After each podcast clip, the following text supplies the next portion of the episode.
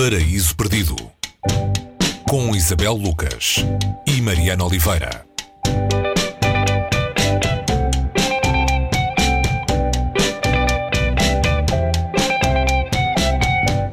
You may write me down in history with your bitter, twisted lies. You may trod me in the very dirt, but still like dust I'll rise.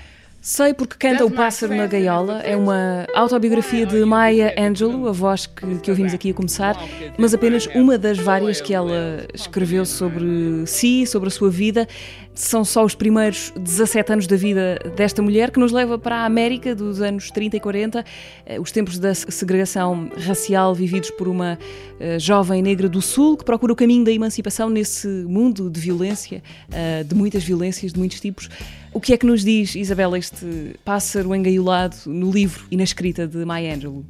Olá, Mariana. Sim, essa alusão que fizeste ao pássaro engaiolado e que está no título do livro é, é uma metáfora um bocadinho de, do que foi a vida, não apenas da, da Maya Angelou, mas de toda a comunidade negra nos Estados Unidos e não só a comunidade negra nos Estados Unidos, todas as minorias, toda a gente que de alguma maneira sente que não pertence. Eh, e depois também há uma referência a essa espécie de aprisionamento que existiu, não é? Que as pessoas não tinham liberdade de movimentos sequer em certos lugares, mas também uma, uma clausura que tem a ver com o medo e o medo que a própria comunidade depois incute na própria comunidade. Ou seja, não é um medo, o um medo de apontar o dedo a quem incute esse medo fora do grupo a que se pertence, mas também os, os, vários tipos de medo que depois surgem a partir desse medo original. Não são umas memórias laudatórias no sentido em que ela se, se coloca num, num pedestal, uma espécie de pedestal moral ou de vitimização, mas é uma memória de alguém que eh, tenta perceber porque é que se é de determinada maneira e porque é que temos determinado tipo de comportamentos. Aliás, o título, que vem já agora de um verso, de uma frase do escritor Paul Anderson Dunbar, tem também essa, essa coisa da imagem do pássaro enclausurado, é também uma maneira de falar de alguém eh, preso na sua própria pele. O livro é de 1969, foi publicado em Portugal eh, muito tempo depois, em 2017, já depois da morte da autora, saiu na Antígona.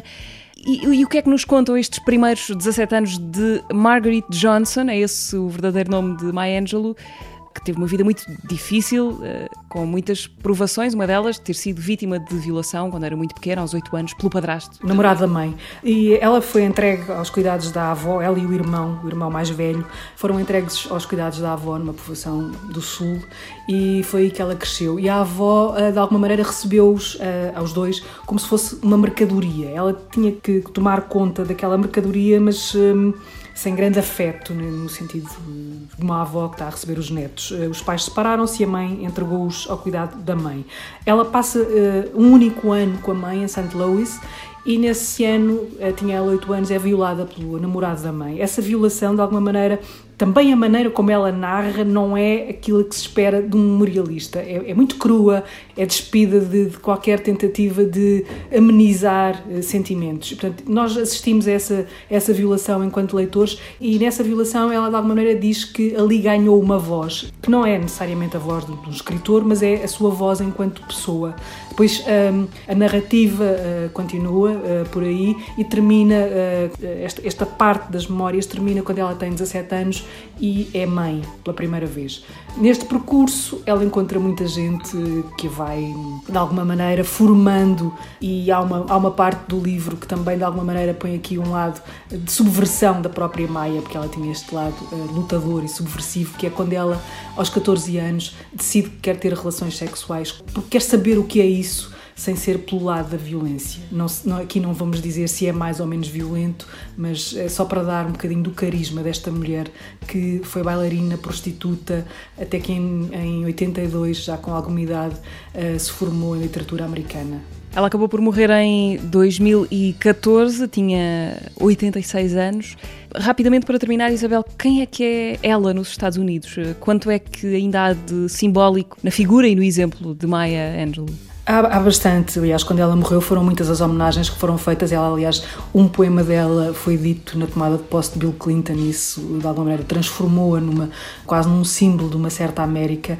Pertenceu ao movimento do, dos direitos civis, lutou ao lado de Martin Luther King, foi amiga de James Baldwin, que curiosamente a convenceu a escrever as suas memórias. Ela esteve muito ligada também aos direitos das mulheres, eh, aos direitos das minorias. Quando ela morreu, esse lado foi sempre muito uh, salientado e sublinhado. O lado, há um, aqui um lado de sonho, o sonho americano, ela conseguiu vencer de alguma maneira, mas uh, ela não, nunca fez alarde disso como ela fez-lo questionando sempre esse lado, essa, essa mitologia do sonho. A tradução para o português de, do livro é quase literal. Eh, no original, I Know Why the Caged Bird Sings. Eh, e a tradução é de Tânia Ganho. O livro está publicado em Portugal na Antígona. A autora é Maya Angelou. Um livro para sairmos das nossas eh, gaiolas nestes dias de confinamento. É a nossa uh, recomendação para esta semana no Paraíso Perdido. Até para a semana. Até para a semana.